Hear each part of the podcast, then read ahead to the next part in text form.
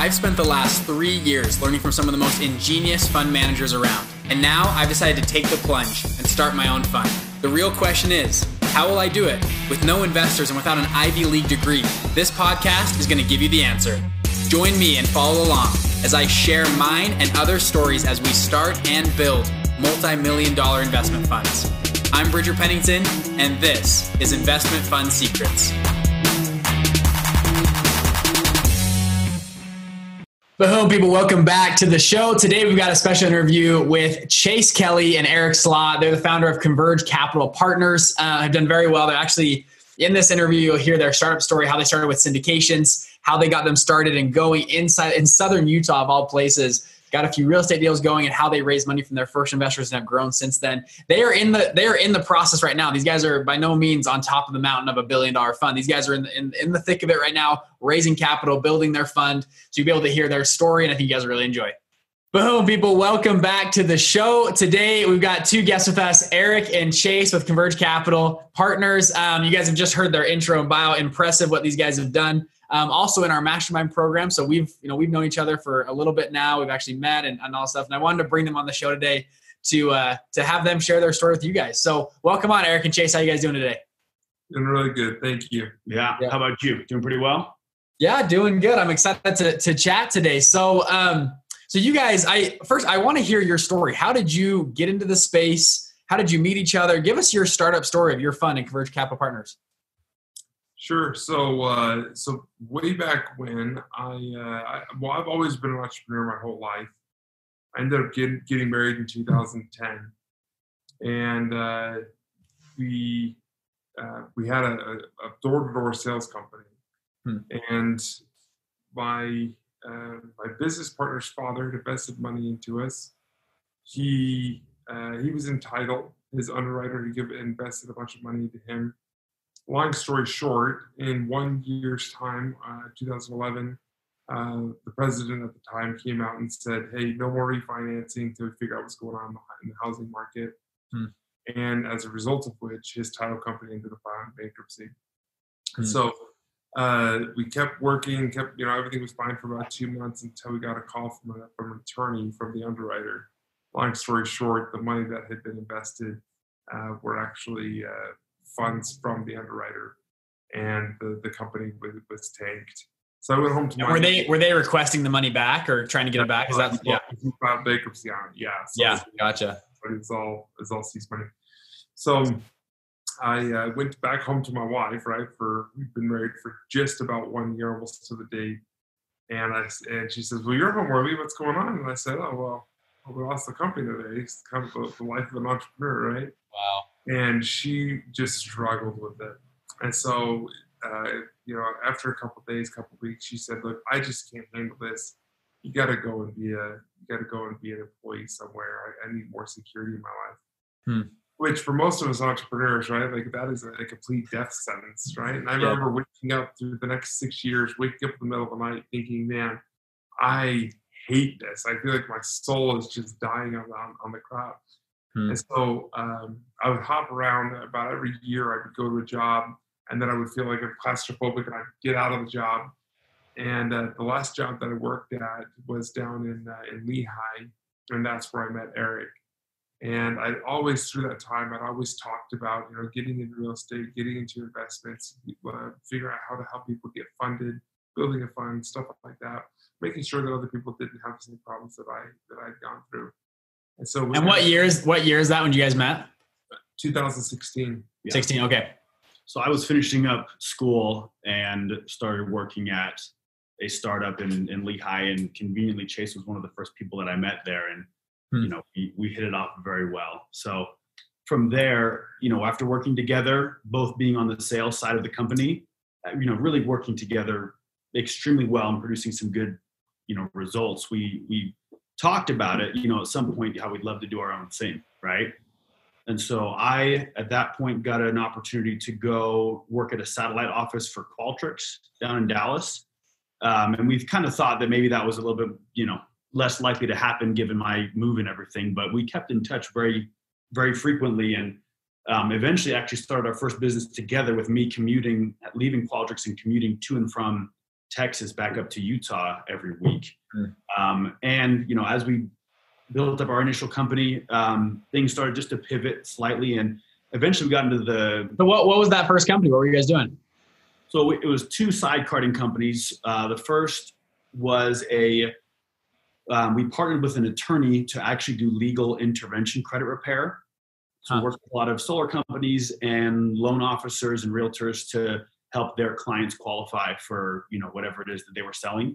But as a byproduct of it, you know, about a third of those individuals needed capital for to start up a business.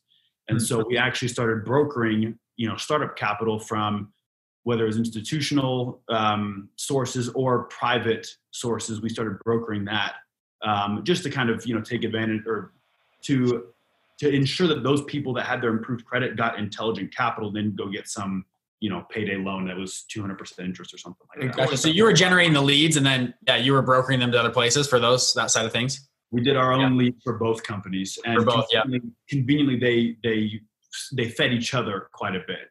Gotcha. Okay. Makes sense. My background, that was super important to help people get the right type of funding and make sure that they weren't in a spot where, you know, in a year's time, their company could be lost like that. Right. Yeah. So as we kept those companies growing, we hit a point where we essentially kind of leaned things out a little bit. And at that point, I was introduced to a general contractor down in Southern Utah. Really, really good guy. And he had several single family builds that he wanted to do down in the Washington County area. And this was kind of different from anything that we'd, you know, done. We'd done a couple real estate things where we just kind of sent them out to other people. But at the time we had a consultant that was, you know, working with us on some stuff. And it was there that he said, hey, you know, this is actually a really good opportunity to have a very solid project with a general contractor that has a lot of experience, you know, but just has kind of these unique projects that they're looking for financing on. And essentially he, you know, kind of planted the idea of what if we raised funds for these projects instead of, you know, throwing it to whether it be an institution or other private lender. And that was really what started Converge, was that first wave of single family homes that we did down in Southern Utah. And so, you know, for us, the initial raise was very, very project focused. Right. And then, you know, as soon as that first wave of houses was finished, I just immediately cycled it into another round with, you know, a friend of this general contractors. And so it's just, you know, and these were all construction homes. Is that right?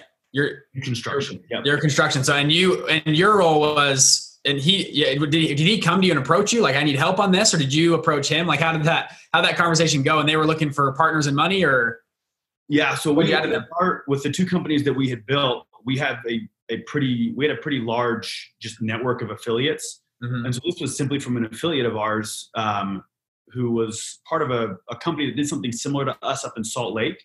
And they just, you know, simply made the introduction, just said, hey, you know, like, introduce you to this guy. They have some cool projects that they're looking for financing on. Mm-hmm. And so it really just, I mean, honestly, he came to us looking for some sort of financing. And this was just a unique situation where it was very opportune to raise some funds. And where were you getting the funds from? Just private investors, or were you using your own strategies to get credit and to get lending from other places? What were you guys doing? Previously, we were doing a sort of underwriting consultation, and then, you know, basically matching up business owners with whatever capital made the most sense. Yeah. But as far as our actual fund, we got that from a private investor. Gotcha. So for the construction in Washington, Utah, though, that was from private investors. From private investors. Yeah. Okay. That makes sense. That was what flipped us over to the capital raise, you know, approach instead of brokering things out. So at that point, so you guys had syndicated some money together for those deals. And did it, like, a light bulb go off? Like, we got to do this? Is that what kind of turned you guys into this world, or what? Well, one of the things that's really good about Eric, and I think that anybody who runs a fund has to have kind of two different sides of the table. One of the best things about Eric is that he's super good at analyzing things and looking at the numbers and saying, hey, does this make sense, doesn't it? And so when we started looking at the numbers of, hey, if we can get this guy funded, what does that mean for him? What does that mean for us? Is it a win-win? We only ever wanted to do deals that was, you know, going to benefit everybody at the table. And we looked at the numbers, and it just made total sense. So we just, we went out and started looking at that. There's an age-old adage that says, you know, your net work is your net worth. So we went and hit our net work and just said, hey, you know, we've got this deal. It's pretty unique, and it's a great situation to be in. And found a guy that was able to come to the table with those funds and get it done. Mm-hmm. Awesome. Okay. So you did those first couple of deals. Then what happened next? After that, to be honest, I mean, it was pretty straightforward from there. Our main goal with that initial round was just to build up track record, you know, to ensure that for, you know, a larger raise and to start doing more projects, we wanted to make sure that we had hard numbers behind what we were doing. And so with that, we simply rolled in to purchase several lots in a different neighborhood down in the same county. And then, you know, got investment capital from a few new investors who were already familiar with the real estate space. So they could see the track record we had built, and, you know, it made sense to them. And so from there, I mean, still always wanting to build a solid track record, we've really stayed pretty specific with what our investments are, and that is that single family build space. We definitely don't want to be jack of all trades, right? What we found is that investors who look at that and say, oh, you guys are doing too many different things. So we try to stay in our lane. So yeah, so you just stuck to single family home construction. Is that right? And still this day, is that what you guys are doing, or what are you guys doing now? So what happened? Yeah. Well, as luck would have it, of course, right? We've had more investors come to us since then and say, hey, you know, I know you guys are killing it in single-family homes. You know, I'd like my money managed differently. You know, if you guys have looked at this or looked at that. And so we are branching out a little bit, but it's for specific investors because we've been asked to. Yeah. Gotcha. So at this point, it's a little bit different where instead of, you know, like for this second round of houses where we pooled together investor capital from a couple investors, this is a situation where we have a much, you know, larger, a much more liquid investor who is interested in doing a, you know, a much larger project together. And so a little bit different structure, but I mean, as far as us really, you know, getting, you know, building momentum with the fund, we've tried to make sure that our projects are always kind of speaking the correct language for our investors. And so with a couple of the new, with a couple of conversations that we're having right now, it just simply makes sense. Where working with them on different things is just, you know, it will wind up boding well for everyone, and what we currently been doing translates well enough into, you know, slightly different variations in the real estate space. Gotcha. Okay. Are most of these construction people approaching you? Are they coming to you? Hey, we're in a bind. We need some quick cash. Or are you partnered up with a few construction, like they're the go-to financing? You do a lot of projects with the same companies, or is it more of special circumstances they come to you, or you come to them and say, hey, we'll bail you out of a, you know, bad deal or other financing options? Or is it totally different? Am I off? No, you're good. You're good. That's a good question. So we primarily work with two general contractors. We have a couple other ones that we have, you know, good relationships with, but haven't done any work with them. And as far as the Southern Utah space goes, it's the market is very hot right now. And so they actually are able to, you know, after the first couple of houses that we did with our primary general contractor, essentially he just said, look, you know, there are so many, whether it's, you know, like an infill lot where it's just like a, you know, an available lot within an established neighborhood to build homes, or whether there are plots of land that can be developed into, you know, lots and sold to other builders or, you know, turned into complete neighborhoods. The two contractors we primarily work with are very flexible as far as capital we have in projects that can be done with those funds. And so essentially, as far as, you know, deal flow or project flow is concerned, it's kind of a nice situation where we could raise, you know, triple what we anticipated, or we could, you know, wind up only having half of what we committed raised. And our, you know, our general contractor we work with, we can figure something out to make sure that all of those funds are utilized, but we're also not, you know, we're not inappropriately using those funds. So we can be pretty flexible with that, if that makes sense. Gotcha. Okay, cool. Well, that's awesome. Congrats, you guys. That's huge. And today, as of today, I think it's August 2020. Is that still, you guys are primarily in Southern Utah? Is that most of your portfolios there? Or have you guys since branched out and done other things? Or is this kind of where we're at today?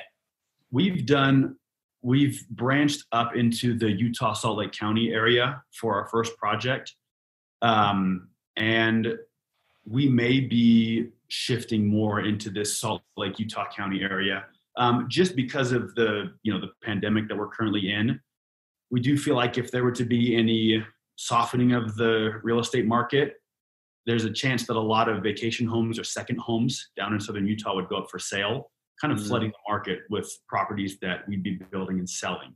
And so as of right now, the whole Southern Utah area is super, super hot market wise, but just to make sure that investor capital is placed as strategically as possible, we are going to be moving things up more into this, kind of northern Utah area. The other thing that we found is that investors oftentimes are more likely to invest in something that they can go and touch, that they know is very close to them.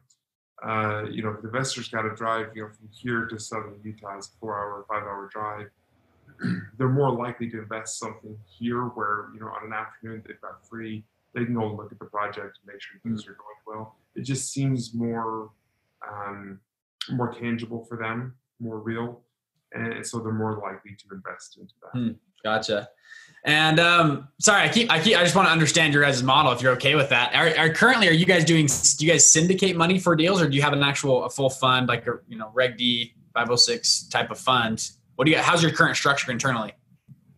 So it's a Reg D, just captive fund. And everything that we're doing currently is pretty simple. Our attorney that we work with, he's thankfully kept everything pretty simple, but it's primarily been a captive fund with just one special purpose vehicle that we've done for a specific project. But okay, interesting.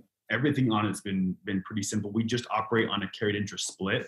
Mm-hmm. And so no pref, no management fee or anything like that. And again, with us primarily in this first year looking to build that track record, we've it's worked out very well for us. And so awesome. It is incredible how the contractors and other people that are needing money will talk, right? It's much better to have a contractor go to another contractor and say, hey, I'm in this situation. What did you do? Or have you ever been in a situation? How'd you handle it? And for them to refer us than it is for us to go out there and start. So I would say for the other listeners out there, if they're looking to grow theirs, first things first, focus on the track record. Because of digital company. Yeah, let's talk about that for a minute. So let's talk about raising money, investors, track record, all that kind of stuff. So how did you guys go out and find and pitch your first investors to put money into deals? Well, how did that look? And do you guys both go on pitches? Is one of you more like I pitch and that, they do the internal stuff? How do you guys work together as well? Well, thankfully, Eric and I work super well as a team. Outside of work, we're still best friends, things like that. So we're pretty good about bouncing off of each other. So we typically go on those meetings just because we both bring different strengths to those meetings. So we typically go on those together. As far as how did we find the capital, things like that. Again, it was all about the network that we went to and going there. And it was actually something that you taught us a lot of, right? From our initial conversations. We just started taking the project to people that we knew. We'd buy them lunch and say, hey, there's this, we know that you dabble in real estate, we know you're looking for some other, to diversify your portfolio. Here's a really cool project. You might want to take feedback. But to dive into a little bit more, if, just to give a little more insight on that, as far as first investment was concerned, it was a private investor that had reviewed other projects that we've been doing. But these were equity plays. And so, with this project strictly being, debt with a pretty fast, return on investment, our payouts are project based right now, right? As soon as the house is completed and sold, then, payments given to the investor. And so with this, we simply had spoken with this investor on several other projects and just noticed that equity, deals weren't of as much interest to them. But getting some sort of return on the capital that they had, come into possession with was their top priority. And so for this, it was simply just, look, here's the cost breakdown. Here's, this particular general contractor's track record. This is the anticipated return that you'll be getting. And, you know, here are kind of the mile markers to ensure that this project will be completed on time. And then as far as the Southern Utah market's concerned, we did, you know, quite a bit of research with a couple of people that we have, a couple of contacts that we have down there. And so the first project was really just something where numbers wise, it made absolute sense. Mm-hmm. And then from there, from that first investor, we started to dive more into individuals that had generated a lot of liquidity from the real estate space. And so at that point, it was much easier to say, here's our track record, but it wasn't, you know, someone who may not have understood, not that it's rocket science, but we wanted to make sure that we were speaking with people from there saying, hey, we've done our first round of houses, here's the next round, and they understood the space. I think the other really important thing on it was that there was no question that he asked that we didn't know the answer to. We've really done our homework, number one. Number two, we'd been in constant contact with this individual for a long, long time. And because we were always talking about, you know, what was going on in their life, what was going on in our life, opportunities that had come, they had known that we didn't just take every opportunity that came at us, right? We weren't always trying to chase multiple rabbits. So when we came to him with an opportunity, he knew that the opportunity was real. I think that a lot of times people get into trouble because they take every single thing that comes to them, and they end up missing out on the best opportunities. They try to take so many that they can't just focus on the best. And so we make sure to do a really good job of, again, going back to Eric, you know, does this make sense to do this? Is this something we really want to do? Is this something we're even passionate? Answers came back with, no, we would let those opportunities go. Yeah. And because he saw that, when we came to him with a real opportunity, he was quicker to invest. I love that. I think it's very interesting. A lot of, like myself included, there's that one founding investor that gives you confidence and gives you like, yes, I can do this, right? Like, and then we have the money to do it, right? And that one first yes cascades into a lot of yeses in the future, and I don't know, it gave me confidence, and yeah, I can actually do this. I can raise money. People will say yes, you know? And sometimes getting to that first yes investor, maybe it's 8 pitches, maybe it's 10, maybe it's 15 pitches, right? Maybe it's just one. I was thankful. I think it was my second or third pitch. I got a yes. And I was like, okay, like we got something here, right? And it was a small yes, but it was still a yes, and it cascaded into a lot.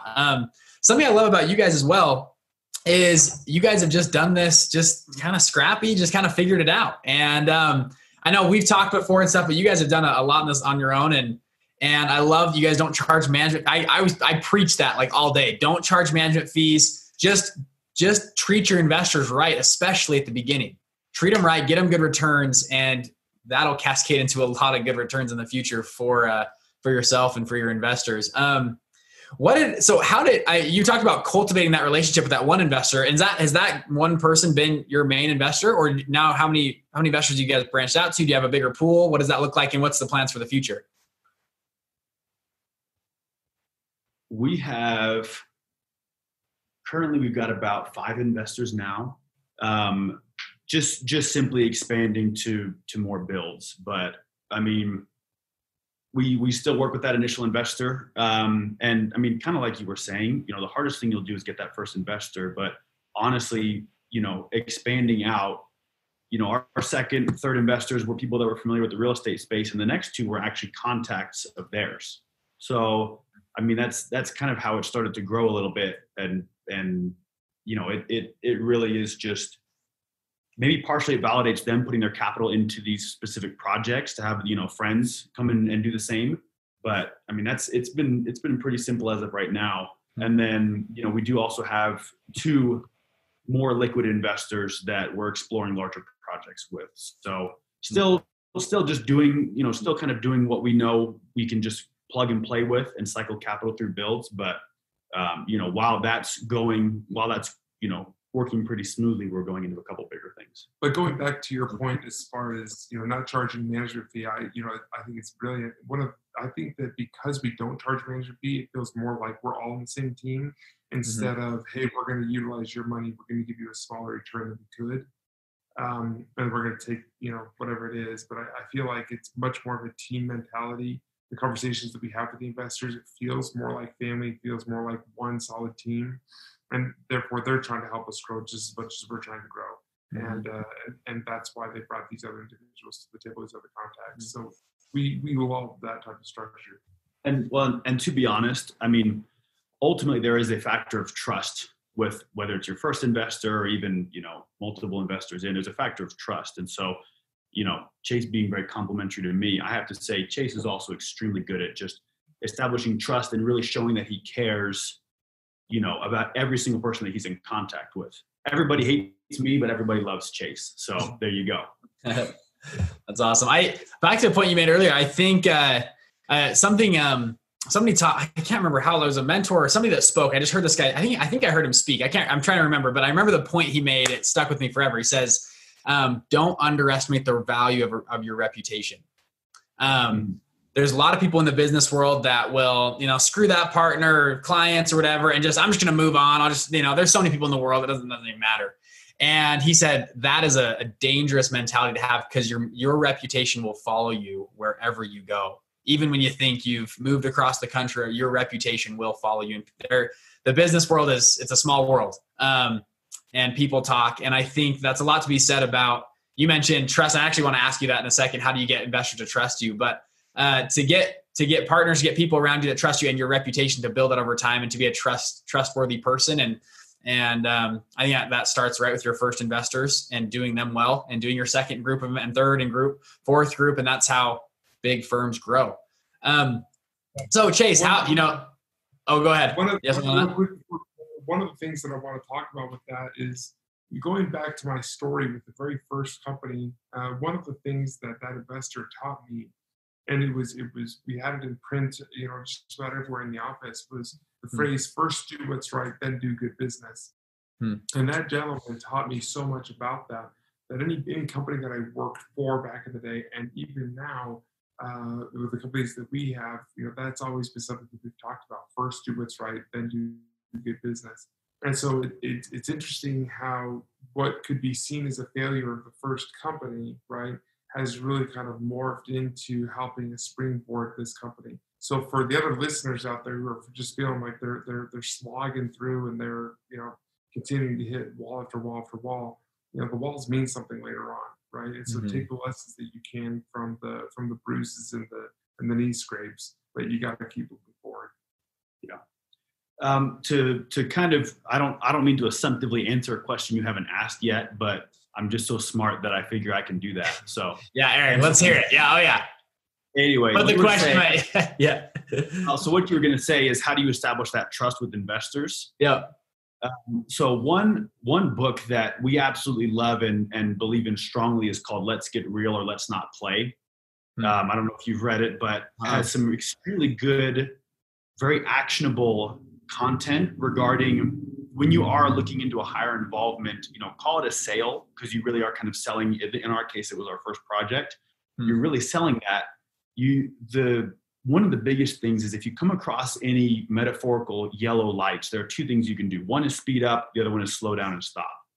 And that book really teaches that if you do come across any yellow lights, make sure that you are slowing down. Make sure you're not, you know, putting some deadline and trying to pressure some investor to wire capital over, you know, when maybe not every duck seems like it's in a row. I mean, as an example, with this initial investor, he was taking funds from a different place where you had him held, and then rolled them into you know, our captive fund.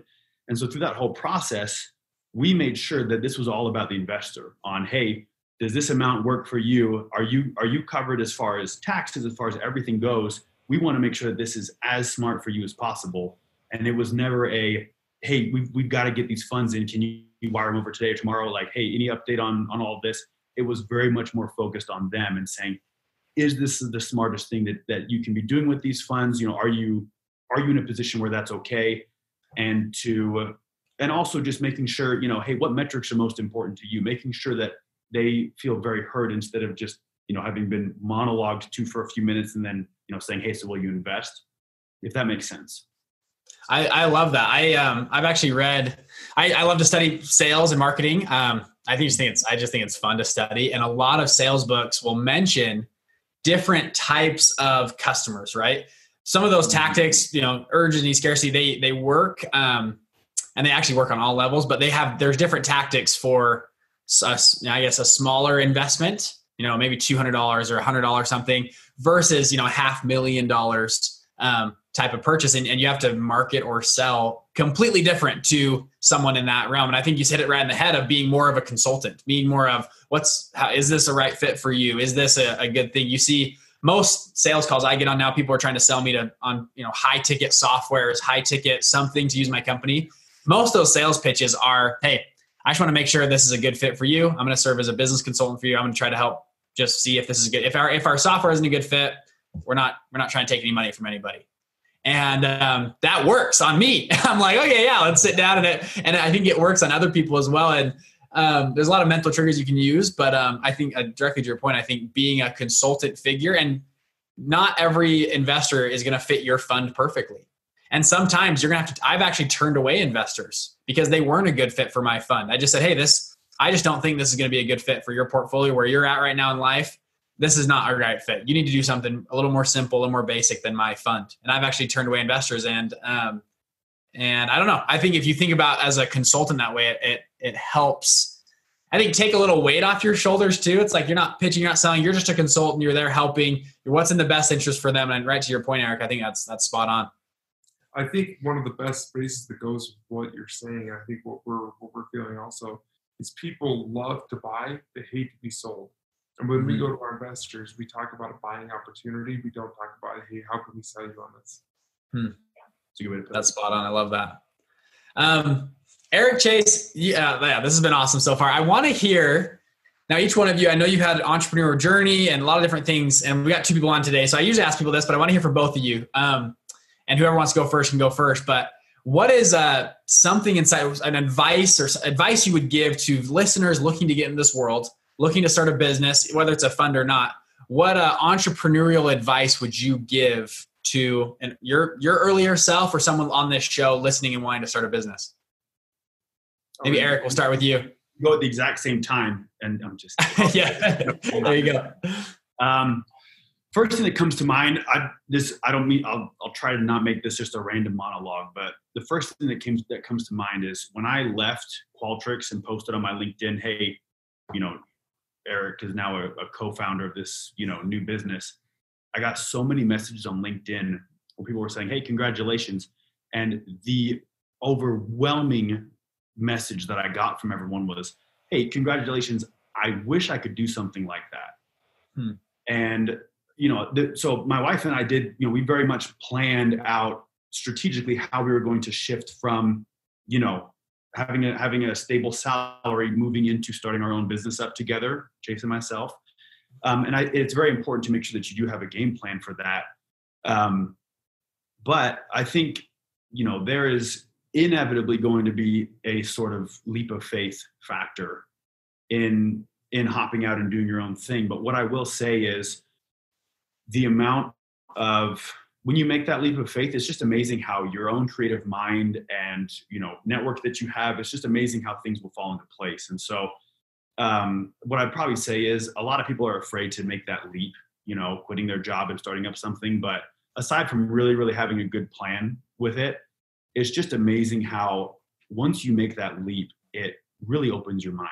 And Chase's story is kind of a good example. The way he even called me when he was still, right before he left the company that we met at, he would call me up every so often and be like, man, he's like, my soul just hurts almost, you know, because it's one of those things where instead of, hey, you know, what, like, how can I be of the most benefit to people? Or how can I, you know, help our investors, you know, get even better returns or whatever it is. It's more just, hey, you know, I am very confined to whatever, you know, small portion of this company that I'm supposed to be a part of. And so, I think I would just say, you know, if you are on the edge of exploring something entrepreneurial, it is the most self-progressing thing you can ever do. And it's just so cool to really learn more about yourself than, you know, the business world. You know, you really learn more about yourself by doing that, making that transition than anything.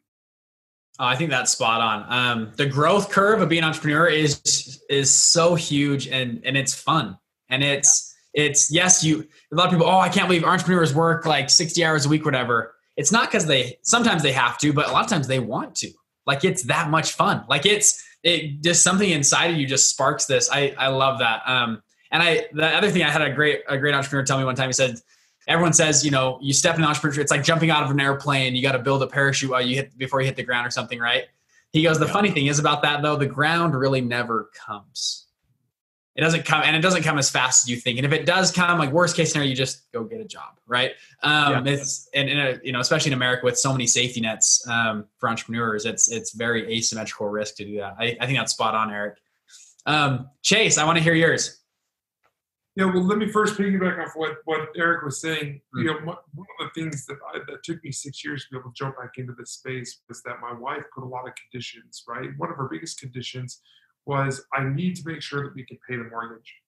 Mm-hmm. And so I had to get very, very creative on how I was going to be able to do that, that I could make a promise to the people that I love and to my kids and say, look, regardless of what happens, right, the necessities of life, the mortgage, the food, stuff like that, is going to be taken care of. And this is my game plan on how it's going to happen.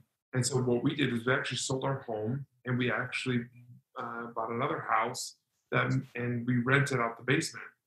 And by doing that, it made it so that our mortgage was only $300 a month. So once my wife could see that I could go and flip burgers, right, and pay the mortgage and get the food on the table, all of a sudden her security was met. And she knew that regardless, I could come home and make sure that everything was done. And at that point in 2016, that's finally when she said, okay, go and be that. And the fact that she's hated waking up at 2, 3 a.m. because I felt like I couldn't breathe, right? So, yes. I rent out my basement right now, by the way, and it's awesome. Yeah. I pay like $300 a month on my mortgage. Yeah, it's great. And it takes away all the risk. It takes away all the fear and things like that. Yep. And it makes total sense. So sometimes you just got to get creative in order to make it so that, you know, you can take that leap of faith logically, right? So many people talk about fake it till you make it, things like that. You don't have to do that. Just do it smart, and it should come. My advice to myself would have been, so many people think that they work hard and they compare that to a 9-to-5. 9-to-5 is not working hard, right? Ask Eric. I mean, there's times where we're up until 2, 3 in the morning. There's some times where we literally do 24-hour shifts between the two of us, where we are working all the way through the day. You know, he'll wake up early, I'll go to bed late, but we basically are 2 shifts in the night and just working on projects, getting things done. If you're like me, where, you know, I know that I have gaps with my personality, I know that I have gaps with my talents and abilities, you know, find somebody like Eric, who is, it's very, very tough. I mean, it took me 6 years to find him, right? But it was totally worth it. So if you're feeling like, hey, I really want to do this, but I just feel like I'm missing some things, or I really don't want to take that journey by myself, go out there and start networking, finding the people that are going to help fill those gaps, and then walk before you run as far as the business relationship goes. That would be my, if I could go back and talk to myself 10 years ago, that would be what I would say. For the record, I'm very grateful to have found Chase as a business partner as well. He's just so complimentary. I have to send some back to him because he's the best. But yeah, I can tell that you guys work well together. That's awesome. Chase, I love that. And go ahead. I was going to say, we typically joke when people ask how we met, because we do operate pretty complimentary. We always use the Tinder joke on how we met and everything. And our wives, of course, love that. But anyway, no, thankfully we operate pretty well. But no, it's strictly professional. That's great. Chase and Eric, thank you guys so much for coming on today. I loved hearing about your story. We'll probably need to do a follow-up interview, I'm guessing, maybe 6 months, a year from now. I know you guys are growing and doing lots of stuff. So all right, is there a good way for people to connect with you or to learn more about you guys, what you guys are doing? So you can go on our fund's website. It's Converge CP for Capital Partners. So convergecp.com. You can contact us there. I've got my email on there. That's probably going to be the best way, to be honest. We're pretty affiliate based, so our internet presence isn't very large. Mm-hmm. And I mean, that's, you know, for us, that keeps things nice and simple. But I would just say, go on our website. You can see my Eric at Converge CP email from there. And, you know, we'd be happy to you know, if we can, you know, whether it's hear people's story and throw some advice out or, you know, anything, we're happy to speak with whoever. Great. Okay. Yeah. We'll put that in the show notes below too, on the description, so people can click on the link. Okay. Eric, Chase, thank you guys so much for coming on today. Hey, thanks so much, Bridger. We're so appreciative of you and we're grateful to be on. Hey, wasn't that awesome? Hey, if you want to learn more about funds, I actually had the unique opportunity to sit down with a co-founder of a $20 billion family of funds for an entire hour. And he did a full training on how he launched his fund, how to find investors, how to find your niche in that space. If you're interested, go to investmentfundsecrets.com. You can hop on that training for absolutely free. Listen to him for a full hour. It's an incredible training. And that knowledge actually as a mentor helped me launch my first fund. I think you guys will really enjoy it. See you on there. Bye.